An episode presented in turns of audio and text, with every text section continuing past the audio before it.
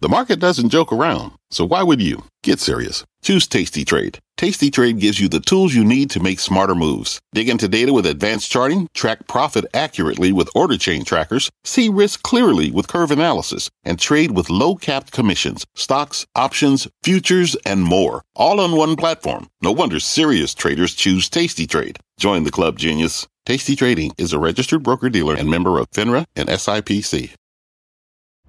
I'm Scott Wapner, and you're listening to CNBC's Halftime Report, the podcast, the most profitable hour of the trading day. We record this live weekdays at 12 Eastern. Listen in. Welcome, everybody, to the halftime report. I'm Scott Wapner, front and center this hour. Stocks at critical levels now, and the one name that matters more than any other is your money faces a key test today. We discuss and debate the road ahead with the investment committee. Joining me for the hour, Bryn Talkington, Sarat Sethi, Stephen Weiss, and with me right here on set, Josh Brown. Let's check the markets. Carl was just telling you the a uh, little bit of the price action in the session thus far. Right now, we're down 264. S&P down about one percent. Nasdaq down a little bit worse than that. Yields ticked higher today. The data came in a little hot, right? Consumer confidence beat, JOLTS ahead of estimates.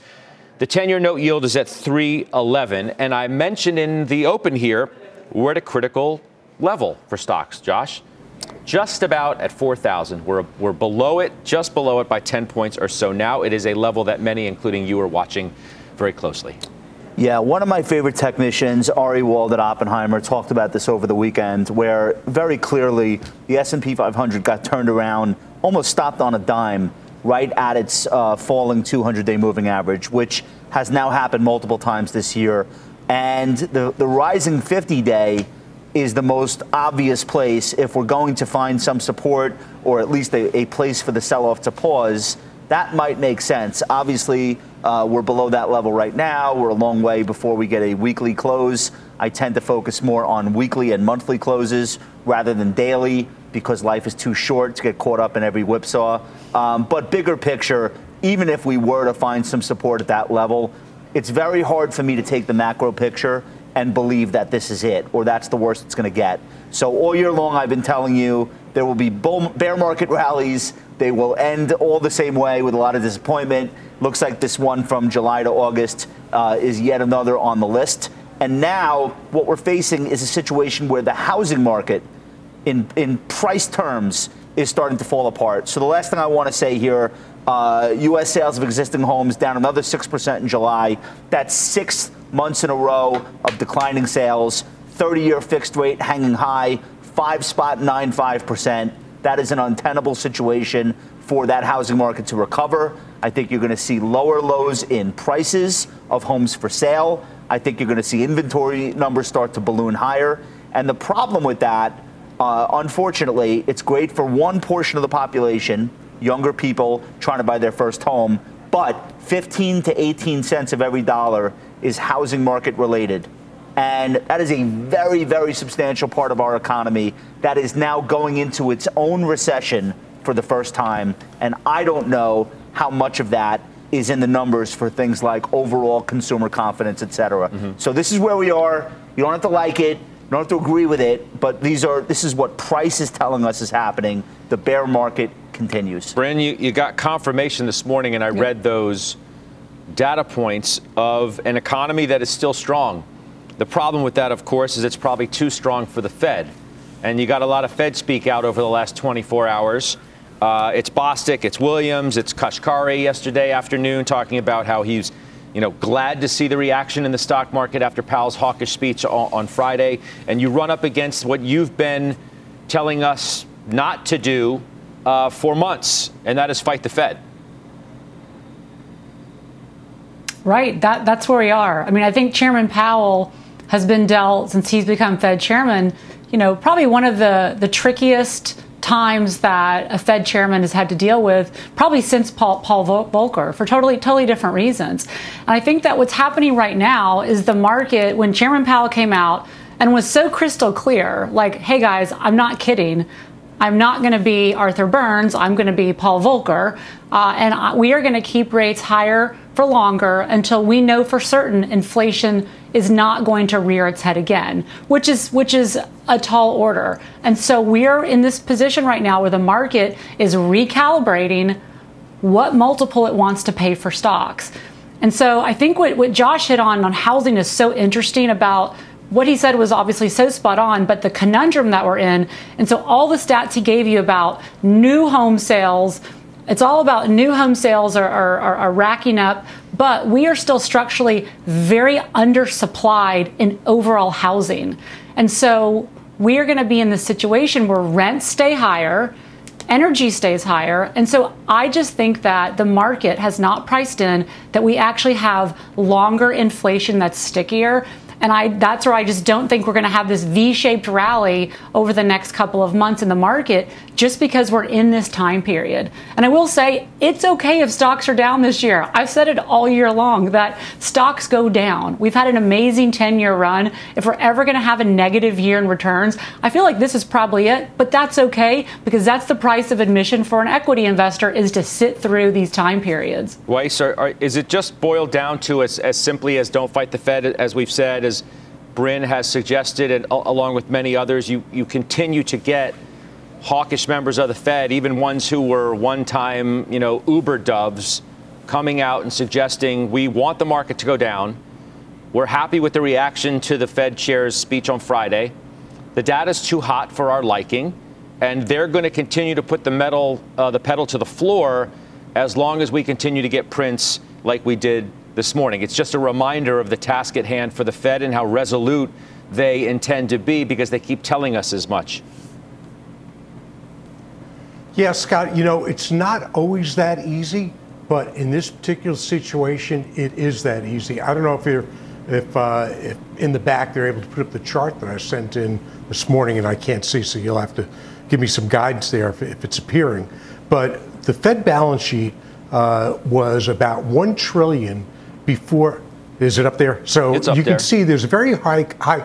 Okay, so there's a very high correlation between the Fed balance sheet, which is now close to nine trillion, and what the equity market does. That's the S&P 500, the more jagged line there.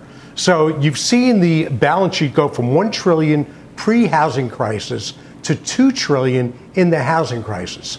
Now, the housing crisis, I would argue, was a much more devastating, had much more devastating impact to the economy than the pandemic did in a longer period of time. So it swelled up to nine trillion. Some estimates say the Fed balance sheet's going to come down by at least three and a half trillion. As a matter of fact, we're going to see that at 95 billion per month starting in September. So my point is this: what bulls hang on to is the economy strong. We will see parts of the economy being strong, as we saw in the numbers you referenced, but nothing goes up or down together. It's not that coordinated. But what is coordinated at this point in time is that every developed market, every developed country is raising rates and tightening it. The ECB balance sheet looks exactly the same. So I would argue that you've got more than three and a half trillion to come down. So this is just black and white to me. There is no excuse for not paying attention to this. All I can imagine is that the bulls just get paid to be bullish. They commiserate with most of the people that pay their incomes. So they've got to be positive. It's like if you go to a Springsteen concert and they bring the Archies on as the opening act, you're going to say, hey, what's going on here? Same thing there. So bulls have to be bullish. In terms of being reality, which is where I am, right. I see them being delusional well, at this environment. Speaking so, of, yes, I think the market goes lower. Speaking, well, I know everybody wants to know the same answer to the same question. If we're going lower, how much lower, Sarat, are, are we going to go? Are the lows going to be in jeopardy, or have we come too far, or not? Uh, Mark Newton at Fundstrat, you know, he's Tom Lee's right-hand guy. Uh, he says that the S&P pullback likely bottoms at 3980 to 4000 this week. I mean, that's right the window of where we are now, and that undeniably Apple is the key to the whole thing.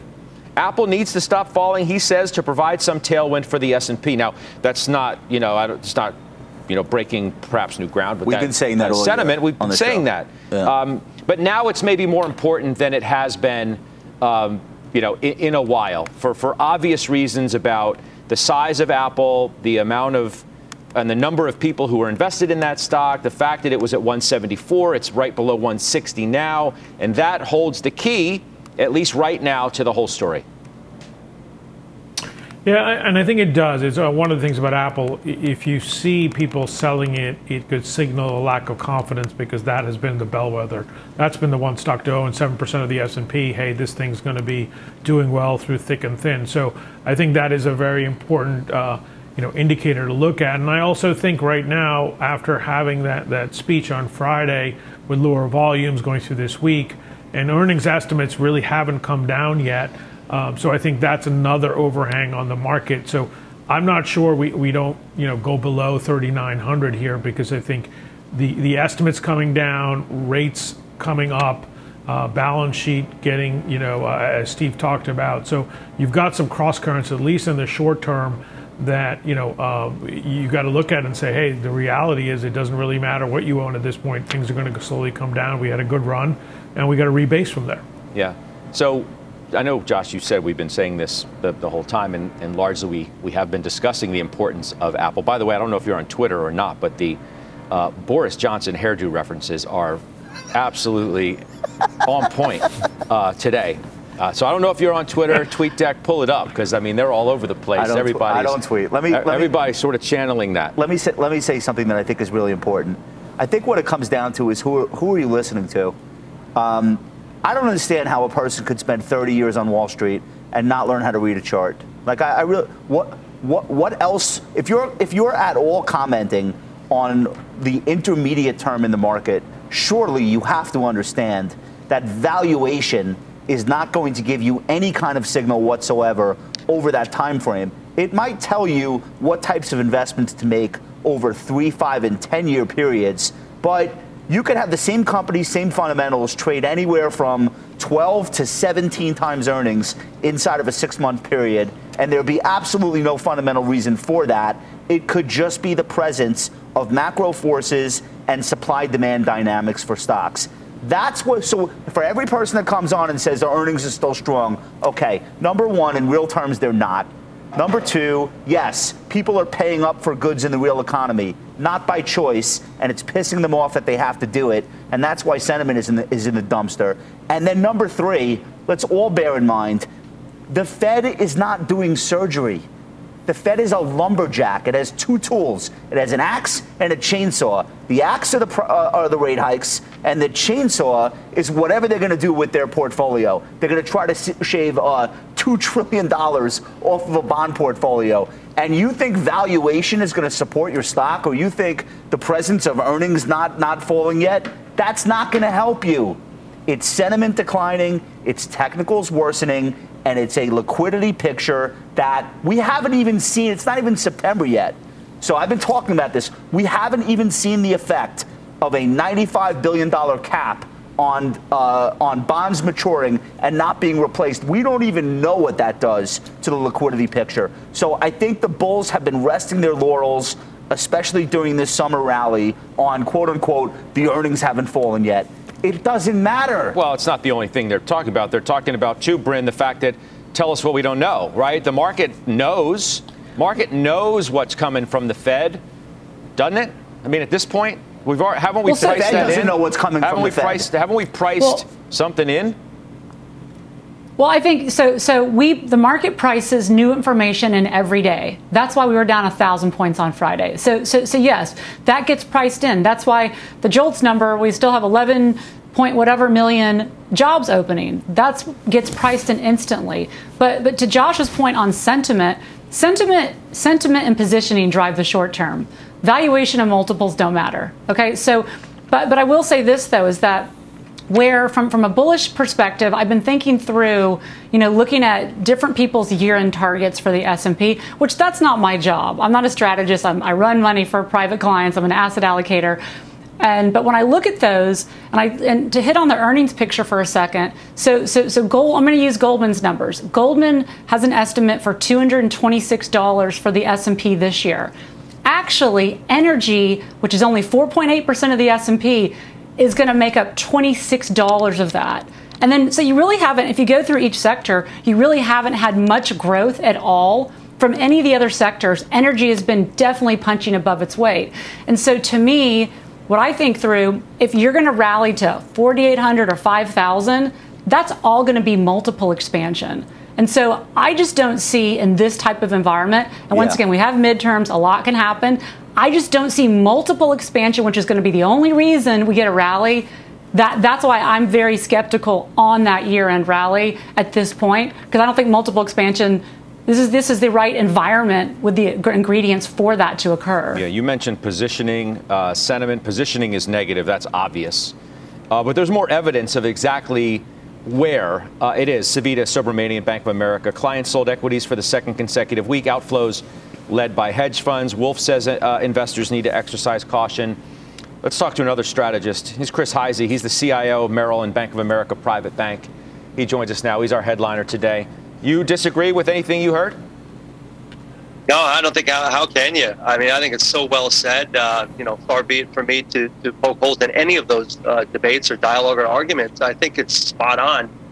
The one thing I would say, Scott, you talked about is the market trying to price this in, and we know the this, like you said.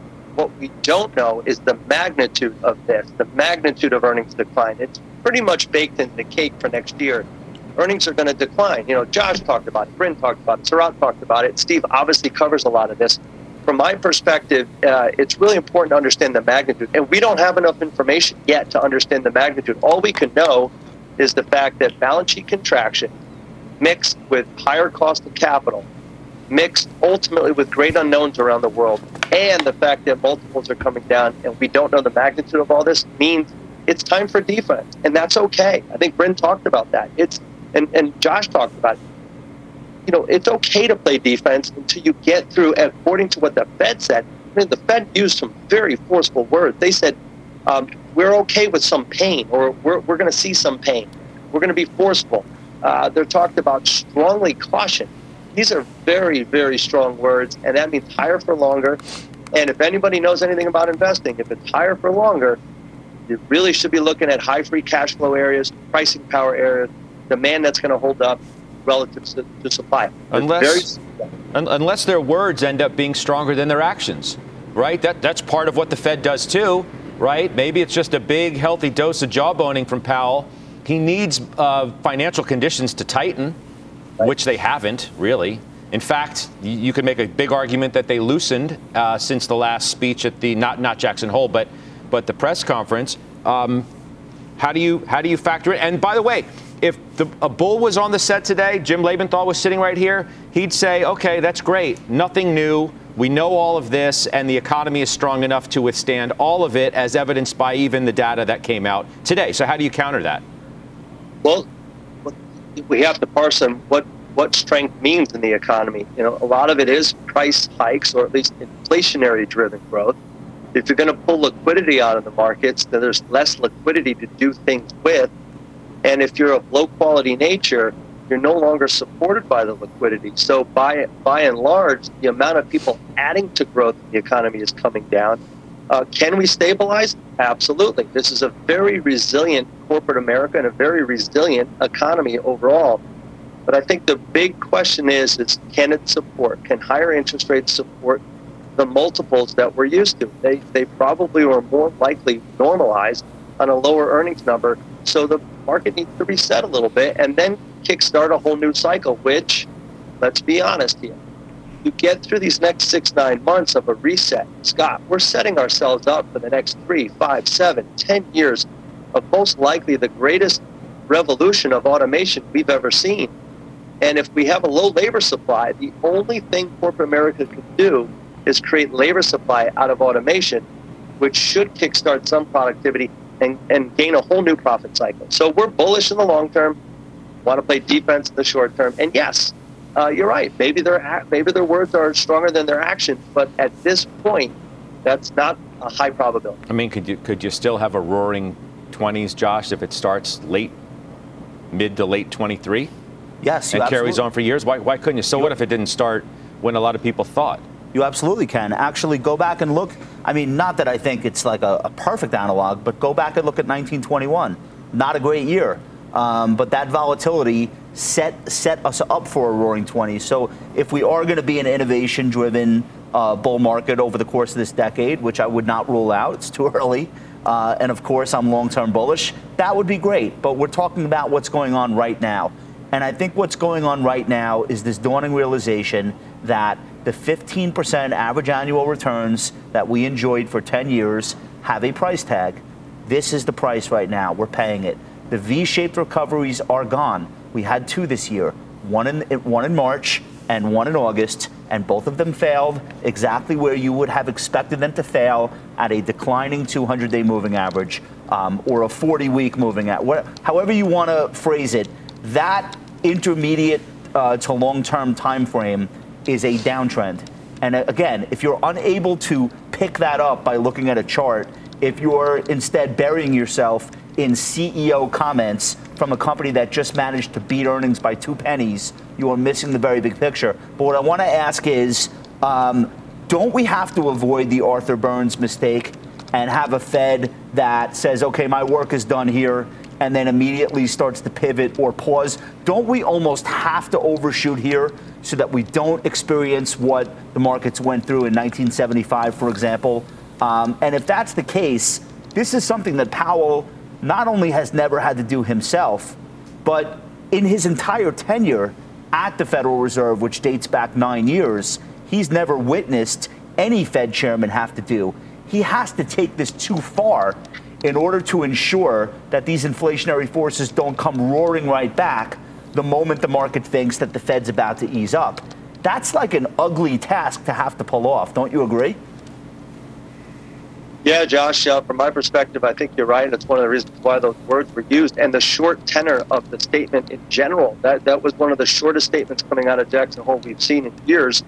And then on top of that, you've got double tools here. You've got a bump up in interest rates, which is not the issue. Uh, interest rates can go to 4% in the short, short run.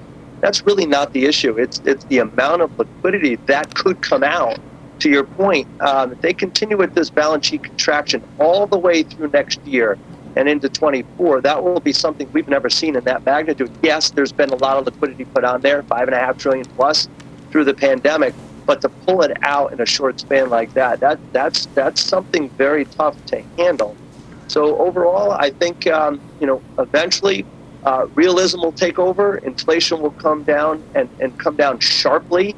The back end of the curve will tell us that, not just from a break-even perspective, but actually yields dropping pretty aggressively. Uh, longer dated treasuries might be an interesting area in the coming six months. And then ultimately you get the reset and the Fed realizes that inflation is back down to a level they can, they can feel good about. They don't want to double dip either on inflation or the economy. But at, if that happens, the Fed pauses, then that's where you could re-kickstart the profit cycle. We just have to be real here, though. Yeah. your All point. Right. No, get real. That's what we're trying to do. Hyzy, I appreciate it. That's Chris Hyzy, again, uh, Merrill Bank of America, joining us uh, today. Uh, Energy is the biggest loser it's still on pace to be the best performing sector this month, and some of our investment committee members are making moves in that space, which means we'll tell you about them and, of course, debate it. We're back in two. Old Dominion Freight Line was built on keeping promises. With an industry leading on time delivery record and low claims rate, we keep promises better than any other LTL freight carrier because we treat every shipment like it's our most important one. Which means we do the little things right so that we can keep our promises and you can keep yours too. That's what drives us. To learn how OD can help your business keep its promises, visit odfl.com. Old Dominion, helping the world keep promises. B2B selling is tougher than ever, and we feel your pain. If you're struggling to close deals, consider giving LinkedIn Sales Navigator a shot. This sales intelligence platform helps professionals like you engage high value customers, drive higher revenue, and increase sales performance.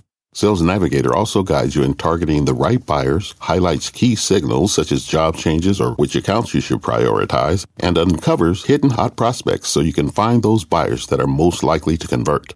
Fueled by LinkedIn's 1 billion member platform, Sales Navigator gives you the most up to date first party data, enabling you to unlock conversations with the people that matter. Right now, you can try LinkedIn Sales Navigator and get a 60 day free trial at linkedin.com slash halftime report. That is linkedin.com slash halftime report for a 60 day free trial. Let LinkedIn Sales Navigator help you sell like a superstar today. Just go to linkedin.com slash halftime report and get started. All right, we're back. Uh, it's a down day for stocks. You saw the Dow's down 250. We do have a number of moves that the committee is making, and let's go through those. Uh, Josh Brown, So you added to Uber. Mm. And you added to Cheniere. We've been talking about Cheniere a lot lately. I know you've been looking at it. Uh, tell me about that. Uh, Uber is one of the small handful of companies that had been lumped in with this like innovation basket of loss producing, uh, profitless growth companies, et cetera, et cetera. That did not make a new low or dip below the pandemic low um, in the, in the recent sell-off over the summer. And actually, the stock is giving nothing back since reporting on August 2nd. And the reason why is that Uber put up almost 400 million in in uh, in positive free cash flow. This is the first time they've been able to report a positive free cash flow number. Revenue is on fire. It's gone it, has gone up 33% year over year. Um, and when you look at the, the the mobility business, which is what they're calling uh, rideshare, the mobility business is the key to the whole thing. So the delivery, Uber Eats, it got them through the pandemic. Now that we've reopened, that business is explosive. 122 million people during the course of the quarter utilized Uber's uh, mobility. That will only grow as time goes on, and now this company is getting toward profitability a lot faster than a lot of people thought they did, could. Did you know it's best, Do you know it's outperforming every other stock in the S&P this month? Listen to me. It's it's sub $50 billion market cap. Nobody's paying attention to it. I think the stock may have put in a bottom here. And it holding that post pandemic low this summer when so many other names in this category haven't been able to, I think is screaming. Um, and and I've taken notice of it. Yes, Sarat, go ahead, because I was going to come to you anyway. I know you own it as well. I do, and I agree with Josh. Let me just add a couple more things here. So you've, you've got two more catalysts here. One is they've added the taxi app on Uber, so you can actually get taxis through the Uber app. The second one is when you look at Uber versus its competitors, it's the only global company out there. Lyft is much more domestic. So as we see travel pick up and people actually are moving and they're getting less rental cars and using this and people getting out and about, this is a company that is really hitting in all cylinders add to the fact that we're talking about everybody's talking about well what companies do you want to own that have cash flows now front and center this has not been owned by a lot of investors the speculative growth investors are out of this so you're kind of in this hey who really owns this stock so so we've owned it for a while mm-hmm. i'm still buying it uh, and I think you know the investor base is changing to long-term investors now. Okay, uh, now let's ping pong back to Josh with the LNG. Cheniere, which you bought more of too. I mean, nat gas is the talk uh, everywhere. This was 175 the other day. It's down at 158. This is still a raging bull market. Energy in general is one of only three sectors that are green on the year. The other two being healthcare and utilities. Um, tells you how defensive and inflation oriented this market has been this year. Um, but even within energy, this hyper specific group, there's probably only three or four um, liquid natural gas plays, terminal plays that are able to ship to Europe and Asia. This is going to be a supply shortage story for probably the next five to 10 years. There's nothing that can happen with oil, with uranium, with coal. There is nothing that can happen um, that's going to change the supply demand imbalances around the world. So, in Amsterdam, the price of European natural gas had a little bit of a short term blow off. That's great, good news for, I guess, society. But that's a market that longer term structurally should be higher. And I think Cheniere works because they are one of the only companies that can meet the raging demand for, for liquid natural gas wherever there is a terminal set up to mm-hmm. receive that delivery. Okay. Uh, Bryn, speaking of energy, let's talk. Uh, you sold calls in Devon, the XOP, and Viper Energy. So back in June, remember I was telling you I thought energy was toppy. That was before Biden even went to Saudi. Um, obviously, energy had a big sell off and then has now had a big rally. So I feel like energy is getting back to that level again where it's getting toppy. And so I don't want to sell the positions that I have left. And so there's really some great premium. I mean, I sold XOP. I sold the 160 calls last Friday. It was at 150. I just looked, it's like at 142. But you're, I got like 7.6% um, premium for selling the 160 calls that expire in December. So I think for investors that, that, that have energy, if you have at least 100 shares, you can sell calls against those names. You know, Viper and Devon just the same. You're getting outsized call premium because mm-hmm. really the energy is to the upside, and so those call premiums expand. So I think it's a really good time if you don't want to sell those positions, sell those December, January calls. You can collect, you know, really five to seven percent income for just like four to five months. So I think it's a good trade to add some hedges and some risk and some income on positions I don't want to sell. Okay. Weiss, quickly before we go, uh, what did you sell? Ford? I sold Ford. Uh, look, I think that the consumer is going to continue to be hit, and that while Ford's doing great now uh, and sales are crushing, they raised prices on some vehicles. Uh, I just think the times are going to come where that's not going to be the case, as we saw with housing. Housing could never go down again, and here we have it down every month, five or six months.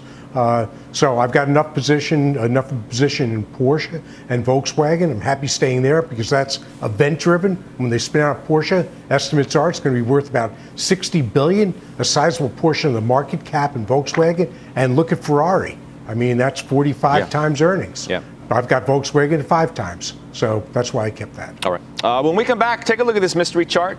It's a beaten up area of tech. It's down more than 30% this year, and now an ominous new note is out today saying that group could plunge another 25%. We reveal the sector.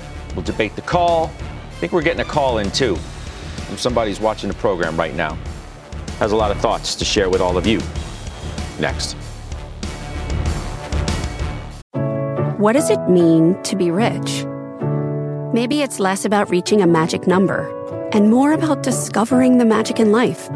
At Edward Jones, our dedicated financial advisors are the people you can count on for financial strategies that help support a life you love. Because the key to being rich is knowing what counts. Learn more about our comprehensive approach to planning at edwardjones.com slash find your rich. Edward Jones, member SIPC. Good afternoon. Here's your CNBC News update. U.S. Secret Service Assistant Director Tony Ornato is retiring after more than 25 years. It's a significant departure two months after explosive testimony by a former White House aide who alleged Ornato had told her then President Donald Trump was irate upon learning his security detail would not take him to the U.S. Capitol on January 6th. Severe storms that brought damaging winds, heavy rains, and flash flooding, flooding to parts of the Midwest and the South are blaming for the deaths of three people two children in Michigan and Arkansas, and a woman in Ohio. The storms also knocking out electrical service to hundreds of thousands of homes and businesses in Michigan and Indiana. And Uber is rolling out new safety features that will allow users to talk to a live safety agent and text 911 operators in the case of an emergency. The new feature called Live Help will let riders and drivers speak to a safety agent through a partnership with the security company ADT. Now, Uber says currently about 60% of the U.S. has access to that update. Scott, I'll send it back to you. Seema, appreciate that very much. That's Seema Modi. I, I told you we have our big call of the day coming up, and it's something you want to hear. I also mentioned that somebody was listening and wanted to call in. It's Mohamed El-Erian. Uh, who we wanted to welcome on our program today because you were listening. It's great to talk to you, by the way. You were listening to our, our discussion at the top of the program regarding what the Fed is likely to do, what it might mean for stocks, and, and what do you want to share with, with our viewers on what your current view is? Thanks, Scott. Look, I really liked what Josh and others were saying about what the Fed should do. The data, the commentary all points to higher for longer. So I don't have any issue with that. It really is what the Fed will do, and this Fed in particular. What will it do? Remember, the chair's comments have always been hawkish until he gets to the Q&A. He didn't have a Q&A this time around. Remember, the global economy is weakening much faster than most people expected. So the only question I would have is not what the Fed should do, but what will the Fed end up by doing? Because if it flip flops, that's actually worse for stocks than if it's permitted and gets in the inflation genie back into the bottle. Mm. So I think the uncertainty around the Fed is actually much higher than what's suggested by the discussion. So you are more of a don't believe the Fed rather than don't fight the Fed at this point? I am wait to see whether the Fed follows up. If he was serious at Jackson Hole, he would have extended his eight minute speech, which is an unusually short speech, to do two other things. One, explain why to us they've made all these policy errors and how are they better at forecasting inflation. And second, point to a pathway for changing their framework. They still have a framework that is pro inflationary. And until they change that framework, I think there's going to be a lot of people asking questions about their seriousness. I get it, but wh- why does the time of the speech matter? It's the it's the the substance of, of what he said, and, and he was as hawkish as as we've ever we've ever heard him. And, and who cares about revisionist history, um, Mohamed? Oh, they, they made mistakes. They know they they know they did. But that doesn't preclude them from making the right move this time just because they were, you know, carelessly wrong, if you want to characterize it as that, on on their outlook for inflation. He told you he was direct. It's been followed up by Kashkari, who came out and said, We like the fact that the stock market went down. That's not good? No, that's good about the present, but you have to deal with the past and the future. Remember, Fed communication is key. Forward policy guidance is essential. If you want to soft land an economy or softish landish or limit damage, people have to believe you. And until you own up to your mistakes, the ECB has owned up to its mistake. The Bank of England has owned up to its mistake. Secretary Treasury of the Treasury, the Secretary of the Treasury has done so. Um, the Fed hasn't yet. They haven't explained why their inflation forecast. Every time they issue a quarterly forecast, people dismiss them almost immediately, Scott. So it is important to own and explain what you're doing better now. Hey, Mohamed, it's Josh Brown. The Fed, uh, up until recently, with a straight face, was talking about something called average inflation targeting, which was, I don't know if it went so far as to become a policy, but it was an idea where because rates had been so abnormally low for so long, that actually we could tolerate a few years or even a decade of them being slightly too high, and that the average over that longer period of time would be like acceptable or okay. I have to believe that that idea has now been thrown on the scrap heap of history, and we're not going to hear anything like that ever again. Am I overstating things? What do you think? No, it should, but it hasn't. That's the problem. So that that concept was codified in the new monetary framework, which they implemented at the wrong time in 2021. It is still there. Mm. So if you look at the framework that governs the Fed, it is exactly what Josh said. And until they deal with that, there's going to be questions as to their commitment. Look, I think we're all on the same wavelength. This Fed has got to get serious and deal with inflation. It's not going to be pleasant in the short term. We're going through a change in the liquidity regime, but over the long term, it's better. The worst thing is if we enter next year with both inflation and growth concerns. That's the, the very worst thing for asset prices. But even in the near term, Mohamed, and I'll leave this to the last question. Um, under your thesis, then, uh, what if I said, well, if Mohamed's right, then why would I want to sell stocks here? Because he's essentially suggesting that the Fed is going to pivot.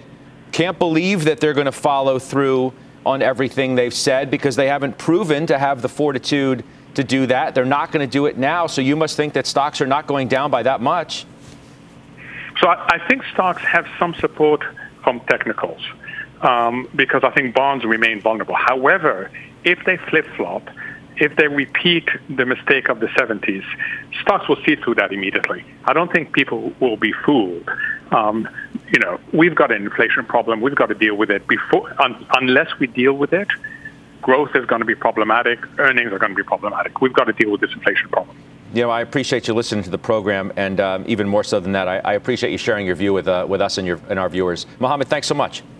No, thank you. All right, that's Allianz and uh, the Gramercy advisor there. That's Mohamed El-Erian. Up next, it's Santoli's midday word. Plus, we're looking ahead to CrowdStrike earnings after the bell. Josh Brown owns that. Citi. Here's the headline we're going to talk about too. We are entering the worst semi downturn in at least a decade. That's what they say. Find out what our committee says. Welcome back to the halftime report. Senior markets commentator Mike Santoli from the New York Stock Exchange for his midday word. Uh, pay attention to what the Fed does, not what they say. Mike, that's essentially the message from El-Erian just now. Sure. Um, unfortunately, we kind of know what they're going to do uh, to the extent we can ahead of the, the jobs number and the CPI number. Uh, and what they say uh, is seems to be operating on the premise that they want to assume they're not going to get any help from the data, right? At least at this point, uh, the idea is keep markets off balance to expect you know, something on the hawkish end of the spectrum because we just don't know if inflation is going to cooperate. I keep pointing out that I don't think that the end game is to get markets lower or, or make them much weaker or really tighten financial conditions for their own sake. It's to get inflation down. So if inflation comes down on its own, then we don't have to worry about it. But clearly today's numbers this morning, the job openings number, remember Powell on Friday said that the labor market is clearly out of balance. And so that showed you again, if you thought it was out of balance on Friday, it remains so. And so there's more to do in terms of softening up employment. I guess that's what the market's dealing with. Interestingly, once again, we seem to have a little bit of a minor rally attempt right around the European close. That's where the lows for the day were. The two year note yield shot to three and a half and came back down a little bit. It's very linear. We know what the raw nerves are, we know which data are going to inflame them. So, 4,000 number yeah. a lot of people are watching. I, w- I want your input on the importance of holding that, uh, which we're below now by about 20 or so points. And then there's Apple, right, which Mark Newton suggests right now is the key to the whole thing. Well, it's the key to the whole thing if you want to simply. Uh, you know, have the index do a certain thing, or you, are looking for help uh, for support of the index. Absolutely. Um, it, it, also is, is kind of one of those stocks that sort of serve so many different purposes for different holders that yes, I understand why you would focus on that. I don't know if the round number 4,000 is that important. You know, everyone's looking at this uh, 39, 80-ish is, is, like halfway down from the the high, uh, from the low to the high of the rally, June to August. That's another point. You know, look, all this stuff matters. The, the bottom line to me is we're at the lower reaches of what can still be called a routine pullback from the highs. Yeah. See you in a few.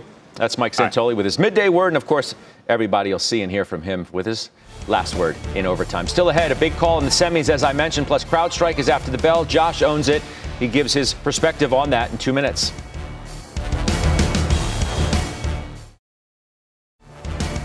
All right, welcome back. I mentioned CrowdStrike reporting in overtime tonight. Josh Brown, uh, everybody knows at this point, you own it. Uh, it's been a relative outperformer.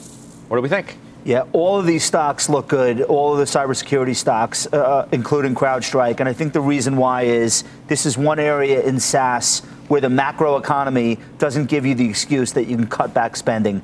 If anything, in times like these with geopolitical tensions, you might want to ramp up your cybersecurity spending. Otherwise, it could be game over. And that applies to small businesses and large. So I think the, the company has to do like over $2 billion tonight in what's called ARR, annual recurring revenue. That is the most important metric that Wall Street watches for when these companies report. If they can say something over 2 billion, it should augur well for some follow through of the recent rally. All right, we will we'll watch that obviously and over time when the numbers hit, stock moves, and we'll bring that to you then. Now to the semis. And I said ominous call, right? We are entering the worst semi downturn in at least a decade. That's what Citi says today. Sarat, I'm coming to you. Okay, you own Nvidia, you own Qualcomm. We believe the stocks can fall another 25%, roughly 15% driven by multiple correction, and another 10% driven by EPS cuts. Quote unquote from Jim Cramer. I think the Citi piece is going to be proven as too negative, but even he admits tough to get in the way of that today. Yeah, look, in the short term, th- this could be right, but longer term, you're, you're, I mean, the companies we're talking about, like Nvidia, Qualcomm, some of the higher margin businesses, you don't even have enough supply out there. And the question is, you know, when that does meet demand, you're going to get the product cycle out there, and that's dependent on the apples of the world and a lot of other things that need more semiconductors. So I think a lot of it's already been discounted. Maybe you get some more pain, but longer term, these are the companies you want to own. And maybe if some of the super growth investors get out of semis, it gives you a better opportunity. But fundamentally, these are companies you want to own for three to five years because they have balance sheets, they have high margin, they have, you know, they're spending a lot of money on R&D. That's what you really have to look at. Say who's going to be reinvesting in the cycles, and they've been doing that. So I want to own these companies even if there's short-term pain, and it's been, by the way, short-term pain. Mm-hmm. I mean, mm-hmm. they're, they're, all down already. Bryn already discounted, or look out below. Yeah. We'll, we'll see. But I mean, I think for investors, I own NVIDIA. I think you should go listen to the call from Jensen Huang just, just the week and a half ago. He talks about they have too much inventory on the gaming side. And so that will take a few quarters to work that out until they come out, until they work that out. So I don't necessarily think that it's new news. I know that the Citi report, for the viewers that, that, that couldn't read it, talked a lot about auto chips, which, I mean, I'm not a semiconductor analyst, but I thought we had an auto chip chip shortage. So uh, I have to read the report a little bit in more detail because we just went from a shortage now to a mm-hmm. glut. Mm. But I do think this is going to be a wonderful opportunity for investors to buy an Nvidia if if it does continue to sell off. Okay. Quick break. We come back. We do final trades next. All right, 4 o'clock Eastern Time. In overtime, Joe Terranova's with us, Kevin Simpson, Brenda Vingiello. We mentioned uh, Leslie Picker's going to have the CrowdStrike earnings. So we're going to see what happens. We'll see the stock move as well. We'll give you some top dividend plays. You don't want to miss that. And then Dan Ives is with us. Elon Musk is fighting back even more see what he thinks the end game is there, what the impact is not only on Twitter, but certainly for Tesla, which Dan Ives covers. All right, final trades. Weiss, you're first. I'm short the XLI. It's a hedge, and uh, against some of the stocks that they own are in there, but I think it goes lower. Okay, Bryn? Uh, it's probably a little early to buy here, but FCG, it's a natural, ga- natural gas ETF. I wholeheartedly agree with what Josh said. So put FCG on your radar. Okay. Sarat, Edison International, uh, utility in the West Coast, 4% dividend yield, 5%, uh, 15 times earnings. It's a great defensive play with rising earnings. Okay. Uh, Josh Brown. Yeah, I think Uber, I think Morris. that, that, that August 1st uh, level pre earnings, which is about 24 and change 25, should be a sustainable bottom. The upside is significantly greater than four points. I really like the setup here. Okay, uh, so we'll continue to watch uh, S&P 4000. We're about 15 points below that. See where we end up, and I'll see you in OT. You've been listening to CNBC's Halftime Report, the podcast. You can always catch us live weekdays at 12 Eastern, only on CNBC. The spirit of performance defines Acura, and now it's electric. Introducing the all electric ZDX, Acura's most powerful SUV yet. While what powers their cars may change, the energy that makes Acura never will crafted using the same formula that brought them electrified supercars and multiple IMSA championships, the ZDX has track tested performance that packs an energy all its own. With a premium Bang & Olufsen sound system and up to 313 mile range on a single charge, and a Type S variant with an estimated 500 horsepower, the ZDX is everything they said electric could never be. It was built with the driver in mind, just like Acura's been doing since the beginning. We could talk all day, but the only way to experience this electric performance is to drive it yourself. Unlock the energy and order yours at Acura.com.